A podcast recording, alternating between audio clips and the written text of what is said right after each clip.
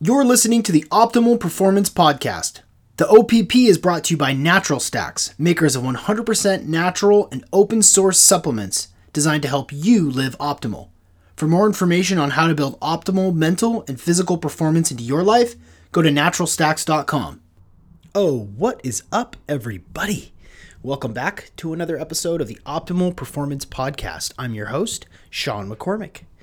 On today's episode, we're joined by Dr. Glenn Livingston, PhD. He's a veteran psychologist and was a longtime CEO of a multi million dollar consulting firm, which had serviced several Fortune 500 clients in the food industry. In the food industry, big food.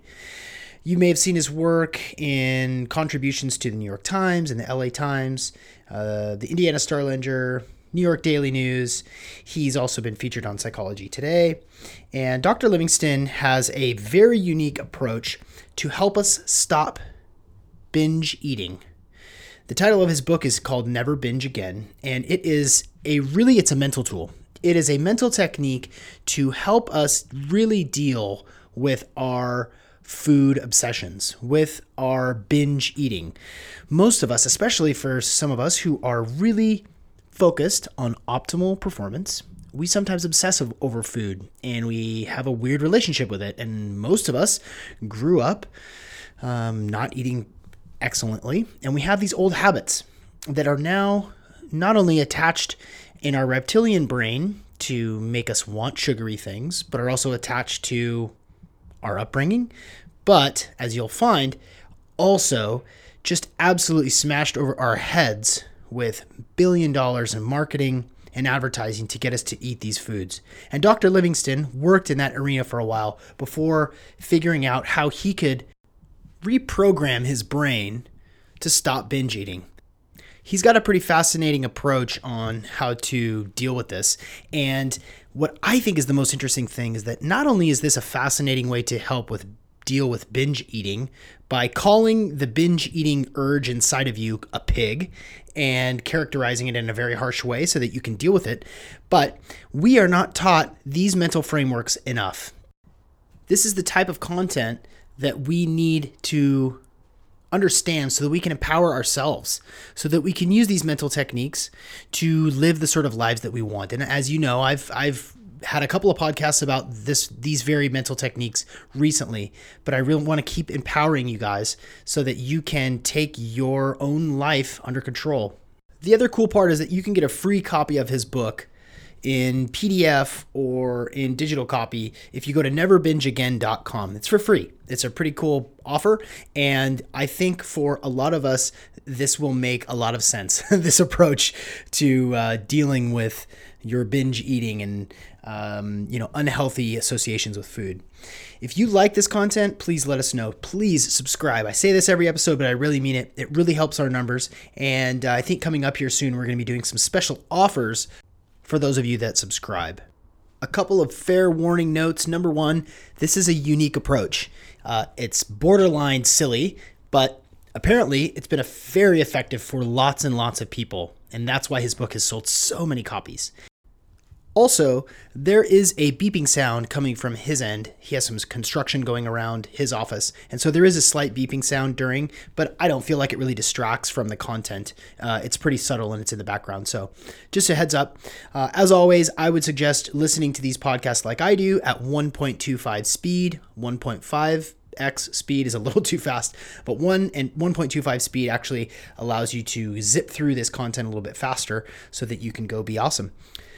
I'm so excited to bring this content to you. It's my pleasure, and uh, I hope that you dig it. Without further ado, ladies and gentlemen, Dr. Glenn Livingston. You're listening to the Optimal Performance Podcast, and I'm your host, Sean McCormick. It's the OPP. I'm a performance coach, a wellness entrepreneur, a blogger, a speaker, a biohacker, and it's my privilege to bring to you the leading experts in the field of performance. So let's dig right in.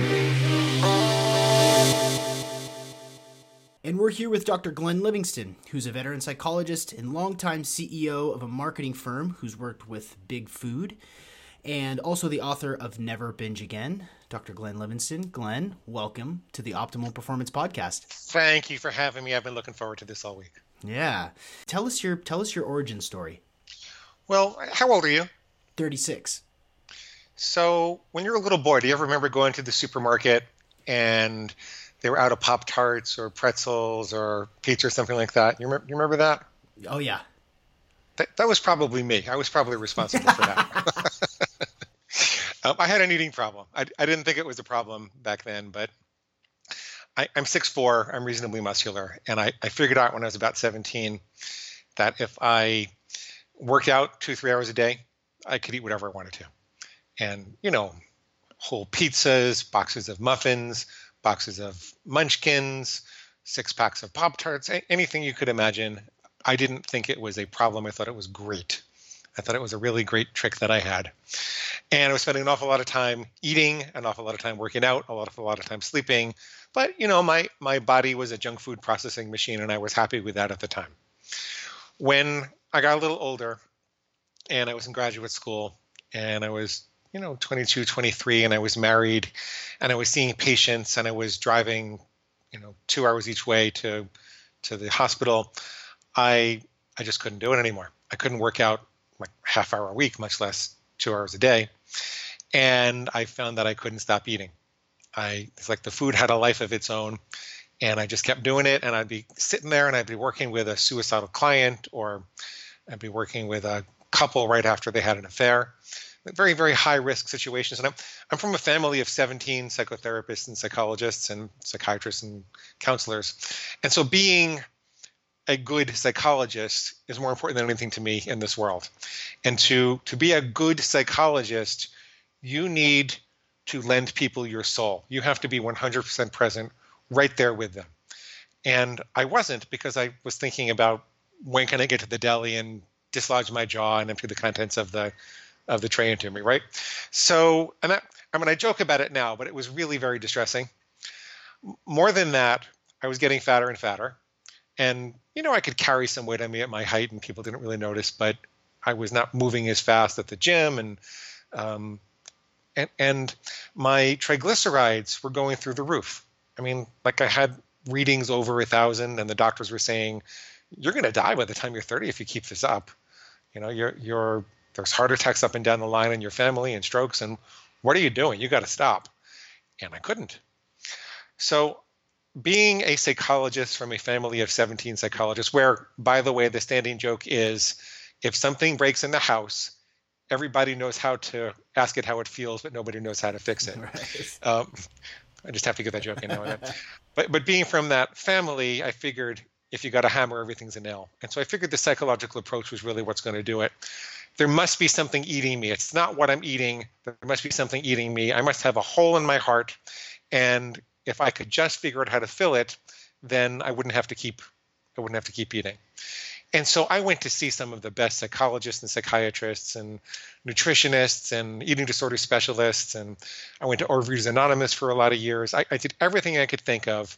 It was a really soulful journey, but it just kept getting worse. I mean, I'd get better for a little bit, and then I would gain more weight. And then I'd lose the weight and I'd gain even more weight until I was about well, about 260 was about the highest I ever weighed in at. But then I stopped weighing myself. I'm pretty sure I was about 280. I don't think I got up to 300, but you know, so I, I wasn't the world's fattest guy, but I was I was obese. I was obese. And this all culminated and came to a head when three things happened. One was that I had initiated a 40,000 person study on the internet. This was back when internet clicks were cheap. And I got 40,000 people to take a survey about what bo- what bothered them in life. Where were they stressed in life? Work, home, play, uh, romance. What foods did they have trouble controlling once they started them? Um, chocolate, chips, bagels, pasta, etc. And I would look for relationships between them. I'll tell you the answer to. I'll tell you what came out of that in a minute. So I did the study.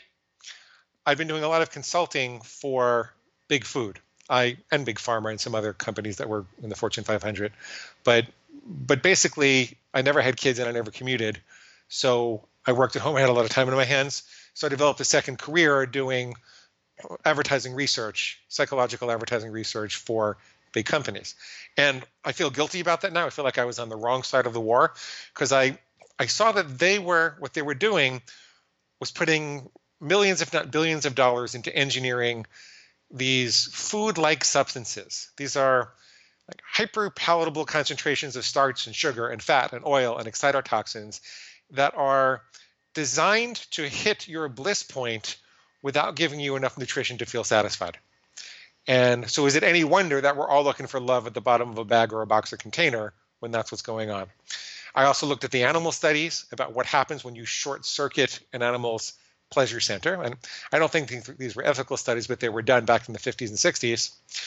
And they would insert a electrode into the animal's pleasure center in the brain, and then they would wire that electrode to a lever that they could. Let's take a rat for example, to the so that the rat could press the lever as much as it wanted to.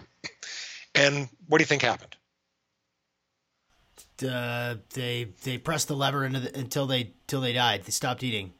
Basically, yeah, basically, um, a nursing mother rat would ignore her pups and go press the lever thousands of times per day. A a uh, starving rat would press the would press the lever thousands of times per day and ignore its food. They would crawl over painful electrical grids to get to the lever.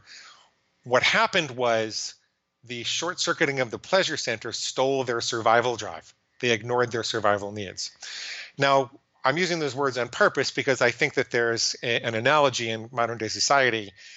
I mean, you can walk out of a McDonald's and across the street there's a Burger King, right? You can you can, and I don't mean to single those two out because there are hundreds of chains that are feeding us more or less the same stuff. But um, the the things that we were being fed, they're not really food.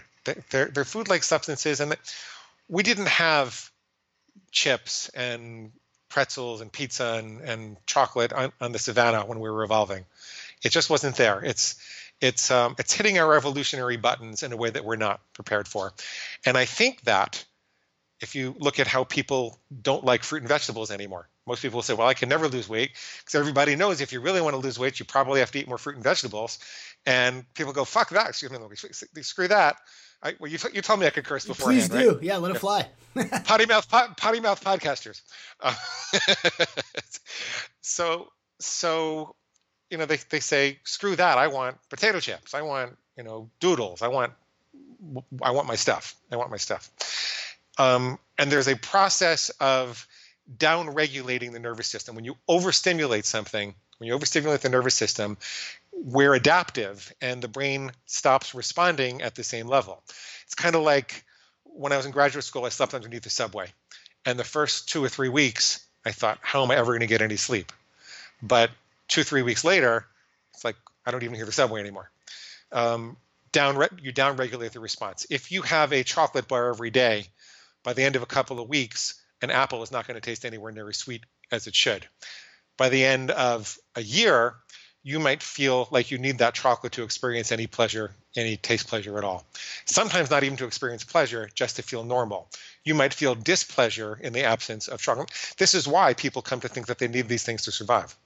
So I was aware that that was happening, and that didn't seem to have anything to do with the emotional struggles that I was having. And and I knew that I knew that these companies were getting better and better and better at creating these substances. They they you know they were studying the mouth feel, they were experimenting with different chemicals.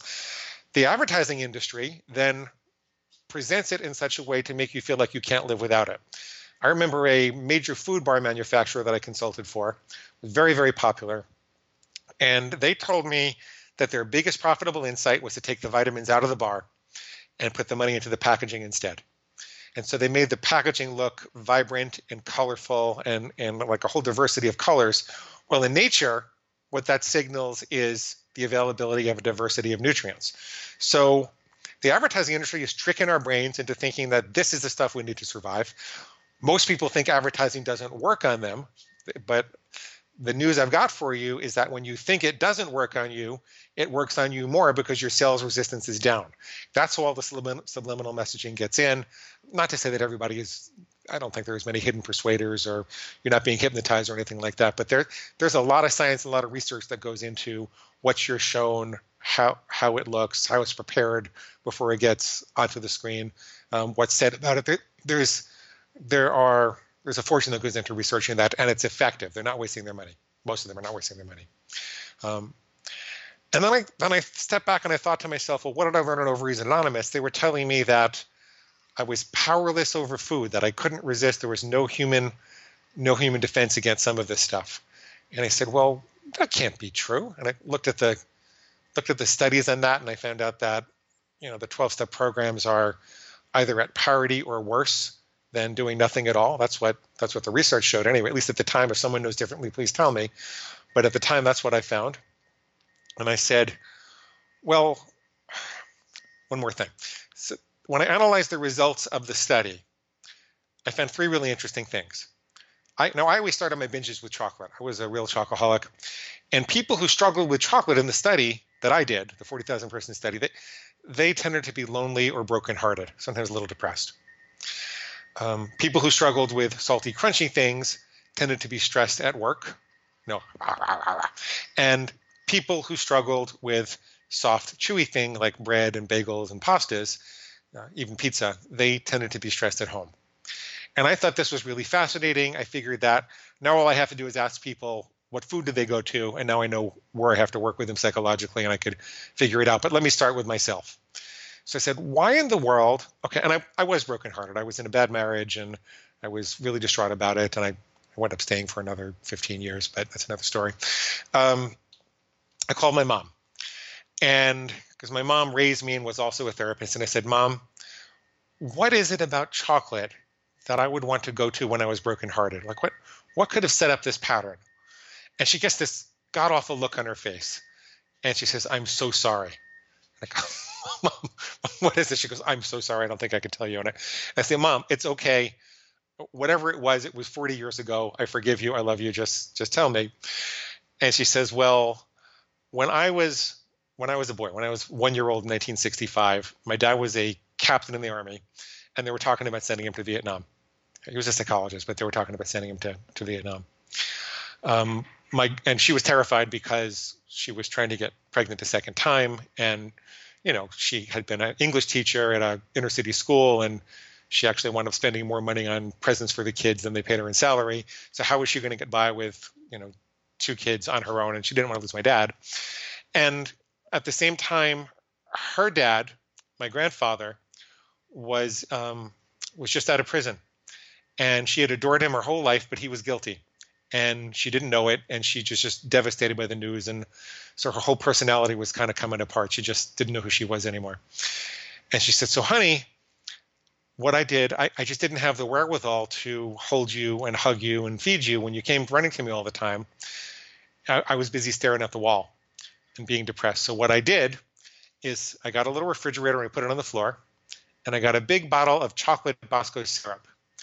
And when you came running to me, I'd say, "Honey, go get your Bosco," and you'd go running to the refrigerator, and you'd open up, open it up, and you'd take out the bottle and you'd suck on the Bosco, and you'd go into a chocolate sugar coma. So now, Sean, if, if this was a movie, at this point in the movie, Mom and I would have a great big cry and a great big hug, and I would never have a chocolate problem again, right? Right.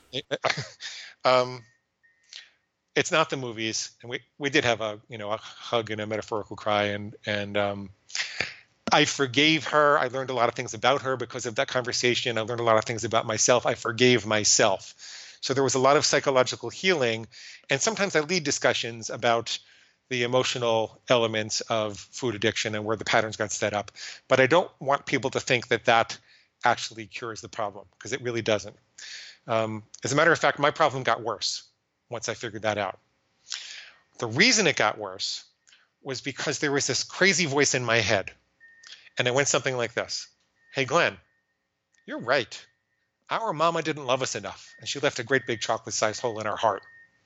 And until we can find the love of our life and get out of this crazy marriage, you're going to have to go binge on more chocolate. Let's go get some right now. Yippee. Right? So it was this voice of justification that seized on the emotional insight and seized on the emotional stimulation as a reason to do more. And so between that and what was the what was happening in advertising and in the big companies and you know with the addiction treatment industry, I said, this is all wrong. I can't love myself thin. I'm busy trying to love myself thin. I've been trying to do it for almost 30 years. It's not working. I have to be at it with the wrong paradigm. This is this is kind of embarrassing. This is the embarrassing part because I, I am a sophisticated psychologist. I've I've done tens of millions of dollars of consultings. I've done worldwide projects. I've published in all these academic journals. I've did all sorts of things. This is how I recovered from overeating. It's it's ridiculous, but this is how I recovered. I said, okay, I need to make this into a black and white issue. I need to draw very clear boundaries so that I know when this thing inside me, this bodily organ, which turns out to be your reptilian brain, your your lower brain, the brainstem, where the survival drive is, when that presses me to break all of my best laid plans, I need to know exactly what my best plans were, so there's no ambiguity. So I would start with something that said, you know, I will never eat chocolate Monday through Friday again. I will only ever have chocolate Saturday and Sunday. Very, very clear.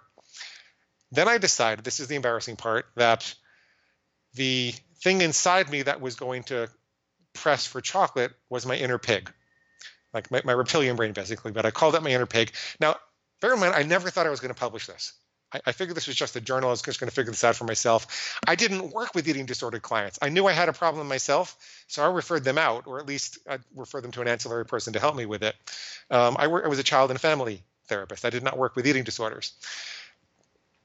So I said, that, that's my pig. If I hear something in my head that says, oh, Glenn, you can get away with a bite of chocolate on a Wednesday because you worked out hard enough, it's not going to make a difference. That's just my pig squealing. That, that voice itself is squeal. And what it's squealing for is slop, pig slop. The chocolate itself would be pig slop. So I would say, I don't want that my pig does. I don't eat pig slop and I don't let farm animals tell me what to do as ridiculous as that sounds, as crude as that sounds, as primitive as that sounds, it gave me those extra microseconds at the moment of impulse to wake up, remember who I was, how I wanted to be around food, and make the right choices. Not not as a miracle. It's not like one day I was addicted, the next day I was not, but the miraculous change was that I no longer felt powerless. I started to recognize that it was really me making the decisions. I didn't think there was some mysterious disease inside of me, some unusual force, or, you know, like, gee, if I could only figure out what the psychological problem was, then this would be all better. Um, no, just I don't eat pig slop. I don't let farm animals tell me what to do.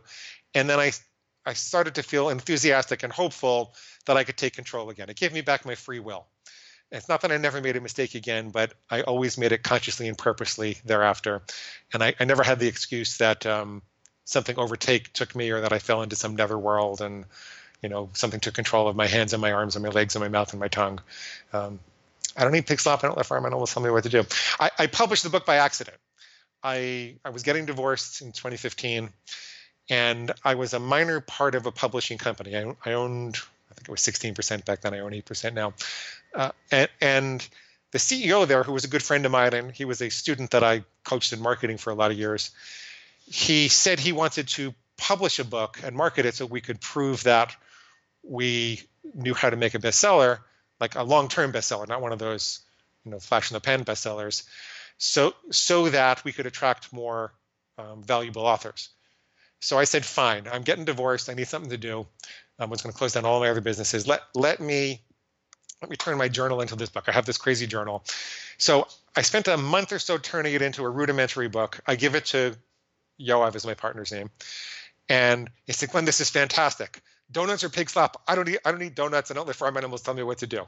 And I said, You're kidding me. He says, No, I haven't had a donut in a week. so he fast forward, he's lost 86 pounds and we we released it on Amazon. I mean, we knew we know what to do as marketers because I've been in marketing and psychology my whole life, but I had no idea it was going to take off the way that it took off, and it just a, has a life of its own. It's we're edging up on 700,000 readers, and we've got over 2,000 reviews. And every now and then, I'll be at a bookstore, and some guy kind of points at me. He doesn't he doesn't know my name. They don't they don't know my name yet, but he goes, "Pig guy, pig guy," which is it's exactly what you want when you're on a date in a bookstore. So um, that's my story. That's that's why. Yeah. we can be in control of our we need we need aggressive solutions. We need aggressive solutions that will help us um, unwind our urges. And you know, from the book, it talks about this is a survival drive gone wrong. You know, we are we are programmed to eat sweet stuff, and even more than being programmed to find nutrient dense foods uh, from our evolutionary uh, time frame to eat sweet stuff. If that's if that's combined with a uh, subconscious attachment to some food. You know, for you it was Bosco, for me it was cereal, uh, and and that doesn't go away just by coming to an understanding. It doesn't go away by knowing the source and of of that craving. It goes away through a firm plan and saying things like I will never eat chocolate again or I will never eat chocolate uh, during the weekdays. I think a lot of people sort of like shudder that you're setting yourself up for failure by saying yeah. I will never do this. But that's sort of that we need a plan. If we're obsessed, if we are if we have an unhealthy relationship with certain foods, we need an aggressive plan. And it just so happens that your uh, your journal, uh, with the conception of of understanding that that sort of reptilian brain you've associated with this pig and it's effective for people. I think that's i think it's incredible. Um, when when you think about when when when it got to the point like okay i'm gonna i'm gonna i'm gonna we're gonna publish this thing and it talks all about you know calling your cravings a pig uh, did people do sensitive folks um, take yes. take exception with that that's putting it mildly. Yeah. yeah. It, you don't have to call it a pig, by the way. It works just as well if you call it a food demon or a food monster. The, the critical paradigm shift is that you no longer see it as your wounded inner child that you're trying to nurture and reintegrate into your personality. It's it's no more a part of you than your. I mean, it is a part of you, but it's it's really just like your bladder or your testicles, your ovaries. It's it's just a, a biological urge. Um, so it's not necessary to call it a pig. In some way, I since the time that I wrote and published it, I've become vegan, and you know, so I, am very much now aware of the plight that real pigs in the world have, and so I make sure to tell people I'm talking about a mental construct which I distinguish with a capital P, not the small p pig, which are very sweet, intelligent animals that are absolutely being tortured in in the world. And I would hate to facilitate that in any way, shape, or form. Um, you talked about setting yourself up for failure, and there's there are a couple of important points I'd like to make there, if that's okay. Yeah, please. Okay. So when I use the word never, I'm using it for a very specific purpose and in a very specific way. And it's different than the way most people think about it. I'm using the word never so that there's a very clear boundary around the bullseye. If an archer is going to shoot at the bullseye, they have to know where that bullseye begins and ends. Not that they're always going to hit it, but they have to know where, where it begins and ends. Otherwise, they're playing blind archery, and there's no point to playing blind, blind archery. If, if you don't know where you're shooting, you're probably going to hit something else, right? So I want very, very clear goals so that if you miss it, you can get up and adjust your aim and shoot again and shoot again and shoot again. Um, the name of the game is staying in the game until you win the game. But also, I'm presenting the rule to the pig as if it were set in stone because the pig is no more than a two year old in maturity. And there are things that you tell two year olds that they can never do, even though you know you're going to teach them how to do it later on. So, my little niece Sarah, she's not so little anymore, but when she was two, I said, honey, you can't ever, ever, ever cross the street without holding my hand. I don't ever want to see you go into the street without taking my hand. Okay, honey, you can never cross the street without going, without holding my hand. But when she was seven or eight, we taught her how to look both ways and cross the street. So the analogy there is that you present the rule to the pig as if it were set in stone, like you're talking to the two year old, but you can change the rule anytime you really want to. What I recommend the difference is you don't want to allow the pig to change it impulsively. So if you want to change the rule, you take the time to write down exactly what you want to change, what the resulting rule will be. Maybe I will only ever have chocolate the last three days of the calendar month. Um, maybe it's only of it in social situations. It's it's up to you. It's really up to you. And I, my plan is completely diet agnostic. However people want to eat is is up to them, because I'm not a nutritionist or an MD. And, and once you've written down what you want to change, you write down why you want to change it. So you're sure that you've got a good rational reason for wanting to change it. And this shouldn't take more than a half an hour or an hour, but you should do it in writing at a time when you're not hungry and you're not experiencing the craving for that food. And then wait for 24 to 48 hours before you let that take effect. What, what that delay does is prevent there from being any physical reward for making an impulsive change. It's uh, in some ways, food is a complex behavioral ecosystem in much the same way that our society is. And if you look at the laws that govern society, there's a procedure for changing things, and that legislative procedure has a purpose. It protects the law. It prevents there from being a state of chaos from impulsive changes, you know, made in, in a panic or at the at a moment of weakness. And so that's that's why I recommend that people make those changes.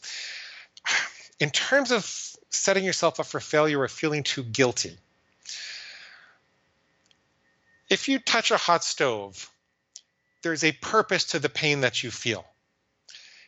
You if you didn't feel that pain, you'd be likely to keep burning yourself all the time. As a matter of fact, there's a disorder where people are born without the ability to feel pain.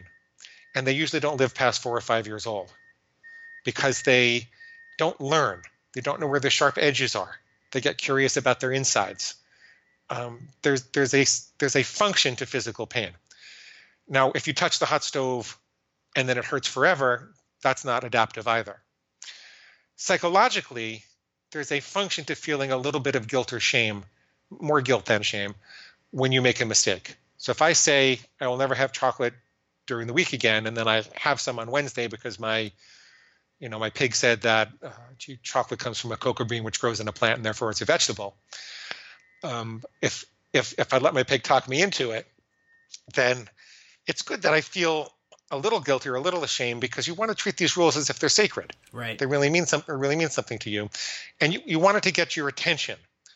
But then you want to ask yourself, what did I do wrong? Maybe I didn't keep up my blood sugar during the day.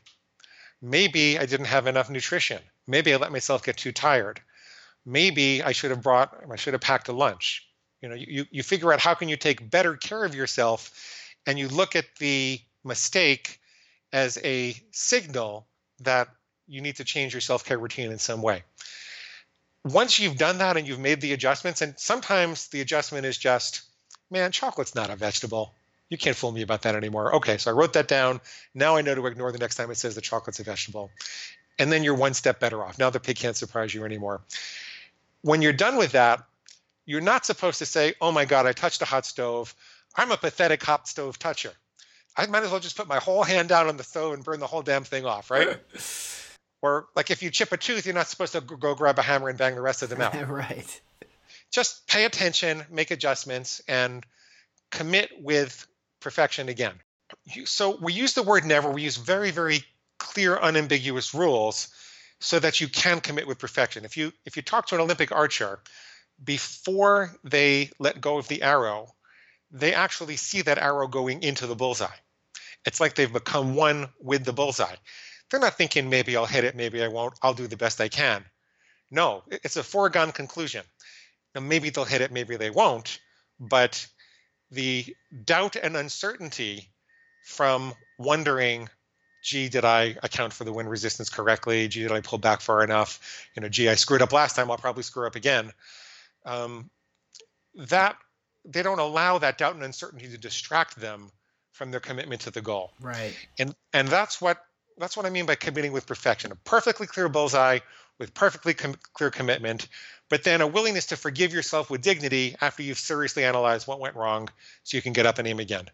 And if you commit with perfection but forgive yourself with dignity and you keep getting up and you collect evidence of success, there are studies that show that people get better um, at performance twice as fast if they study what went right as opposed to what went wrong. Um, so much more emphasis on what went right. Is So yeah, I had a binge, but it was only five cupcakes, not 15. Or gee, it was only 10,000 calories, not 20,000 calories. I'm serious. I'm serious. That those are the types of things that you need to pay attention to so that you train your brain to collect evidence of success and you develop a success identity. So there's nothing about this philosophy that encourages um, perseveration on guilt or shame or the degradation of self esteem.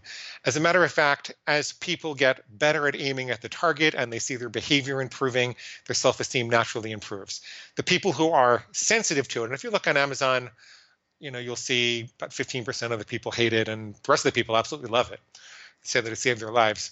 But 15% of the people hate it. They've really looked at it casually. They haven't really understood the mindset that we're recommending for aiming with perfection and, and forgiving yourself with dignity.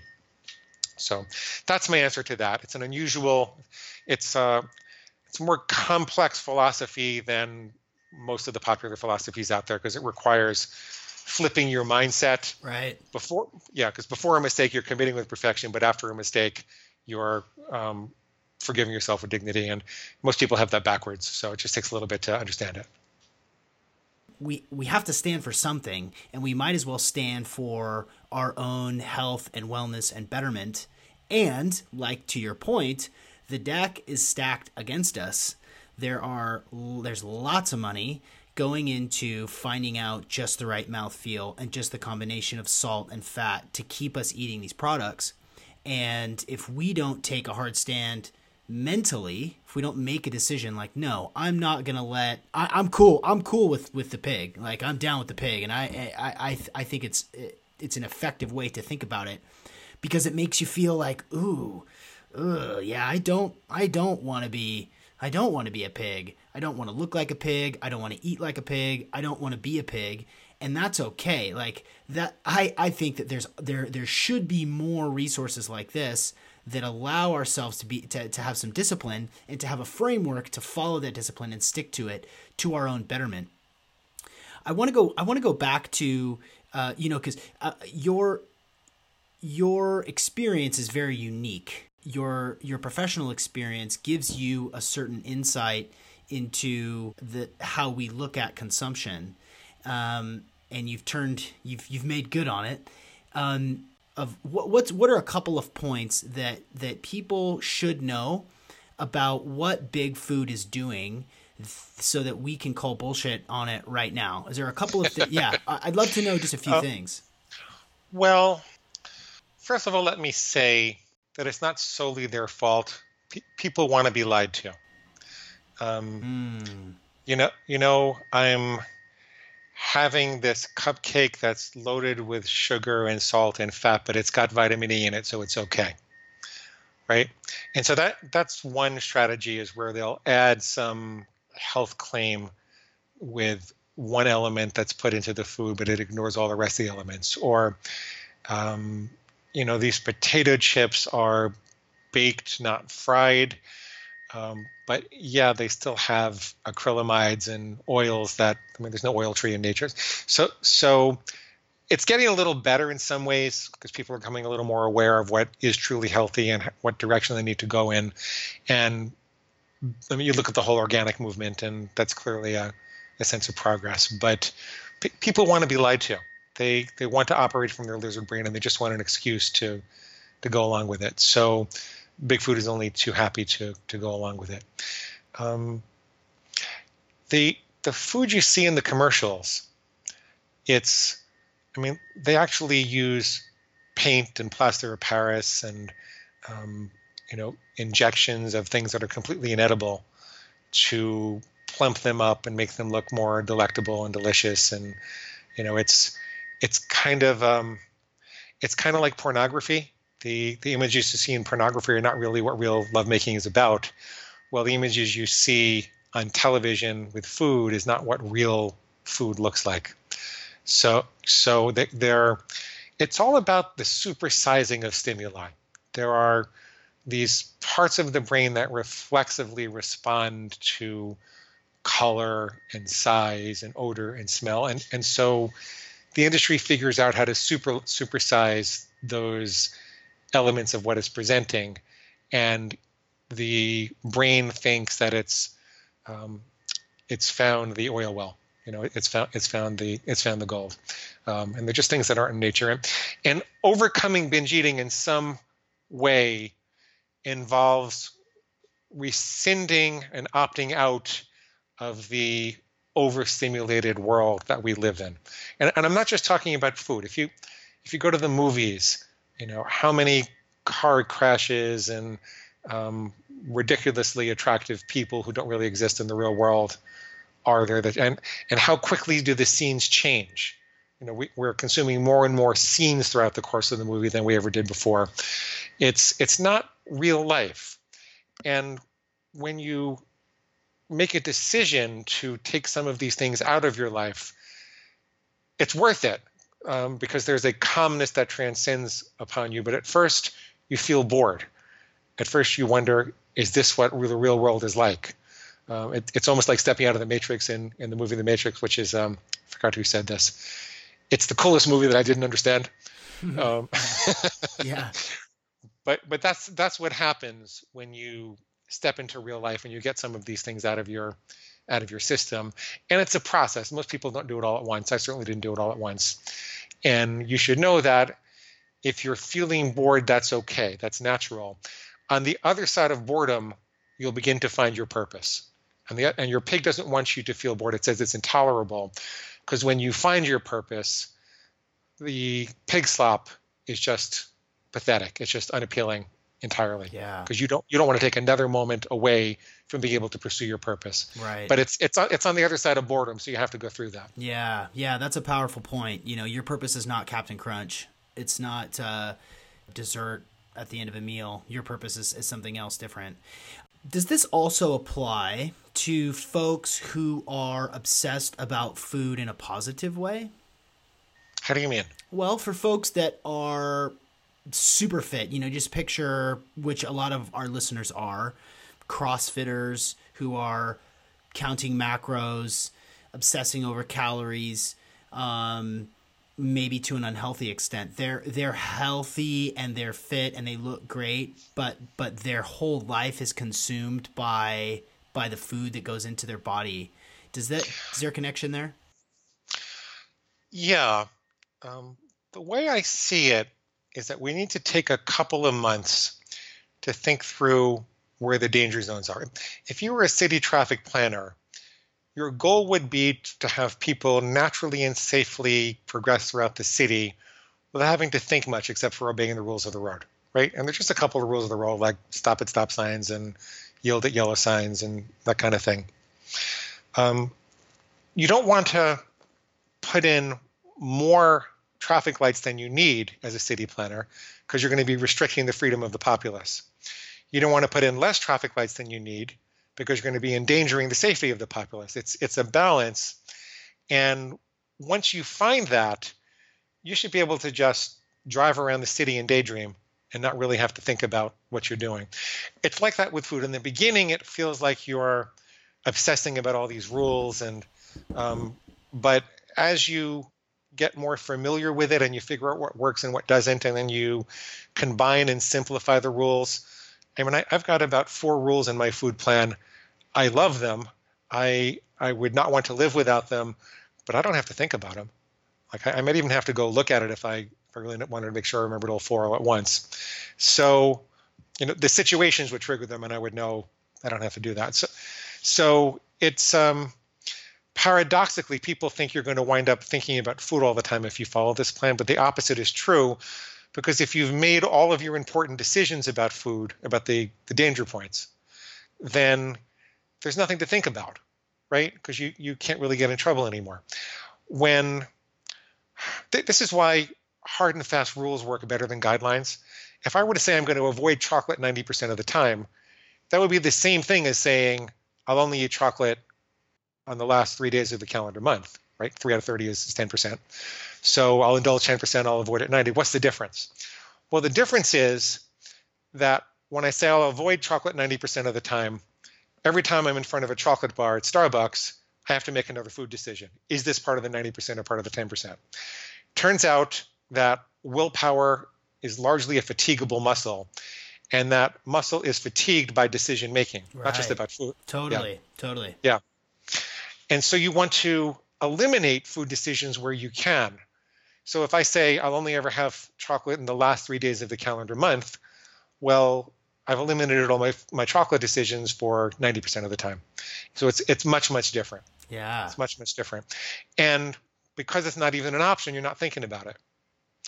when you now for me personally, I evolved to the point that I decided never to have chocolate again because having it the last three calendar days of the month didn't work.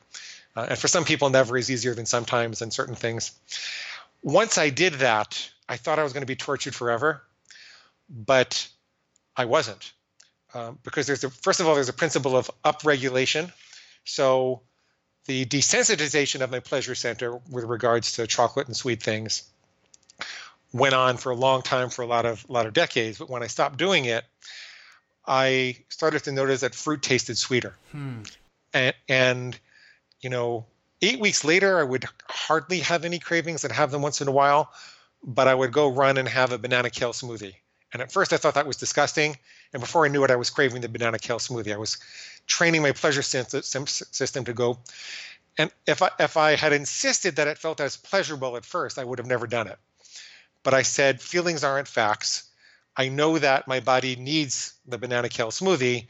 Um, it doesn't need the chocolate. There's no way my body could actually need the chocolate. So let me do this anyway, even though it doesn't feel right. And then before you knew it, um, six months later, I, I don't think I had almost any cravings at all. And then two years later, I look at a bar of chocolate and it just looks like a bag of chemicals to me. I, I can't even remember why I liked it. So you're, you're not going to be tortured forever. Your brain is very plastic. There's a whole set of research called neuro, whole field of research called neuroplasticity. Yeah. And, and it makes sense from an evolutionary perspective that we're wired for change because we never knew where the uh, sustenance was going to come from. And so if you train your body to look for sustenance in another place, it's torture for a little while, but then it's really not. And then it's incredibly freeing. Absolutely. And, and, and that process is faster than you think it's going to be. Yeah, I'm super curious. What sort of chocolate were you were you uh, were you keen on? Was it like Hershey's or dark chocolate or? What sort of chocolate was I not keen on? Her- Hershey's Kisses and black and white cookies and brownies and chocolate muffins and um, Sean, my sister and I buried a time capsule when I was nine years old. Guess what we put in there? Ch- chocolate Pop Tarts. That's it. Chocolate Pop Tarts. I, I, wish the um I wish the guy would let us go dig it up. I want to go see if they're still there. Oh man, they're well, they're Pop Tarts, so they're probably they probably, they're probably still good. Yeah, they're probably still good. they haven't decomposed yet. Oh, that's yeah. funny. This is really about personal empowerment. This is really about arming people with effective tools for them to to change their lives, right? It is right. It's not what I intended. I just wanted to stop eating. Um, but as I developed this and I started studying how it was affecting other people, I realized that what we were doing was developing character. So I'll give you an example because people have unwritten rules, unbreakable rules that they follow all the time without knowing it. It's, and I'm just suggesting that they add more. Um, if you walk into a diner and there's a $20 bill on the table because the waitress hasn't seen her tip, and she says, Hey, Sean, I'll be right back. I just have to get you a menu. She still didn't see it. And there are no video cameras and there's nobody up front. And there are no windows and nobody would see you take the $20 bill. Do you grab it? No. Because? Because you don't want to stiff the waitress. Right, and you're not a thief. Yeah. So you have an unwritten rule that says I never take take other people's money. Yeah. Absolutely. Why can't you and that that's part of your character. As a matter of character, you're not a thief as a matter of character. See, what I'm really doing when I say that I'll never have chocolate again, what I'm really doing is saying I've decided to become the kind of person that doesn't eat chocolate. So it's yeah. it's not a rule that I follow. It's the kind of person I've become. And you could yes. you could become the kind of person that only has it on Sundays. It, it doesn't matter. Once that shift has occurred, it's easy, man. Once once you're there, it's easy. Um, it's a process to get there, but yeah, yeah, yeah, right. That that that's that's a powerful thing because then it becomes who you are, rather than the decisions that you make, which are fickle. Yeah. because you're tired, and because uh, in the break room, Kelly from accounting brought donuts again on it's Wednesday. It's not even Friday, but she's bringing the donuts in on Wednesday, and instead of instead of relying on your tired stressed out brain to make that decision. It's like I'm just not the type of person that just eats donuts. Yeah. That's a I, I totally see that. That's a much more powerful stance to make. I I I I don't listen to farm animals. well, yeah, it, it's all it's all about the kind of person you choose to be, and really, when you're saying, "I don't need pig slop," I don't listen to farm animals telling me what to do. What you're really saying is, "I'm a human being. I, I'm choosing to be part of a civil society. I'm choosing to relate to." Others in different ways. There, there are certain pleasures in this life that I will abstain from, so I can pursue other pleasures. Um, part of the reason yeah. that, that I don't eat chocolate or that I've become the kind of person who doesn't eat chocolate, so I can endure more time on the top of the mountain. So I can walk in the world as a confident, independent, thin man. So I can be a leader so that I can live free of diabetes and free of the worry of diabetes and heart attacks and strokes and cancer and all those types of things. Um, it's the kind of person and the kind of life that I want to lead. So that's that's really what I don't eat pig slop. I don't let farm animals tell me what to do means. It's just at, at the moment of impulse, you don't have access to that human brain where um, where creativity and humanism and self-actualization live. You're you've got access to uh, pig slop. So right, yeah, right. What do what do the naysayers say? What do the haters say?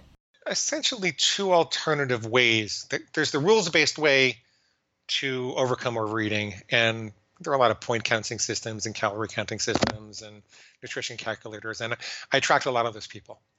Um, there is the intuitive eating way of being, which says that any type of restriction, including mental restriction, will cause a binge.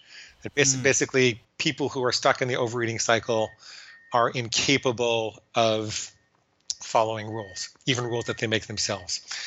Um, there, there's something to that for certain kinds of people. There are certain people that intuitive eating works better for. I think it's a developmental stage. I think that as we are, you know, two, three years old, we're starting to learn to deal with the rules of the world. And depending upon how gently that was handled, we either rebel against them or cooperate with them or you know come up with an interactive process that allows us to design our own which is what i want people to do is to design their own rules i'm not going to tell you what to eat um, i think in the world that we live in intuitive eating would be the approach to eat to eat more mindfully, to ask your body what it needs, to st- eat when you're hungry and stop when you're full. Yeah, if we live in the tropics and we're eating bananas and lettuce, then I think we could do that. But when we're when we're facing this onslaught of billions of dollars of research and rocket scientists and advertising and you know billions of dollars in the addiction treatment industry that says basically an untruth uh, and, and confuses people, I, I think you need boundaries. I think you could eat intuitively within those boundaries. I think that you can restore your mindfulness and ability to be present. And, um, and, and, you know, when you get your rules right, it's almost like a meditation because the monkey mind goes away. Really, all that chatter, all the things the pig says, you worked out hard enough, you could eat it now, um, start tomorrow, it doesn't really matter. I, have counter arguments all those, by the way.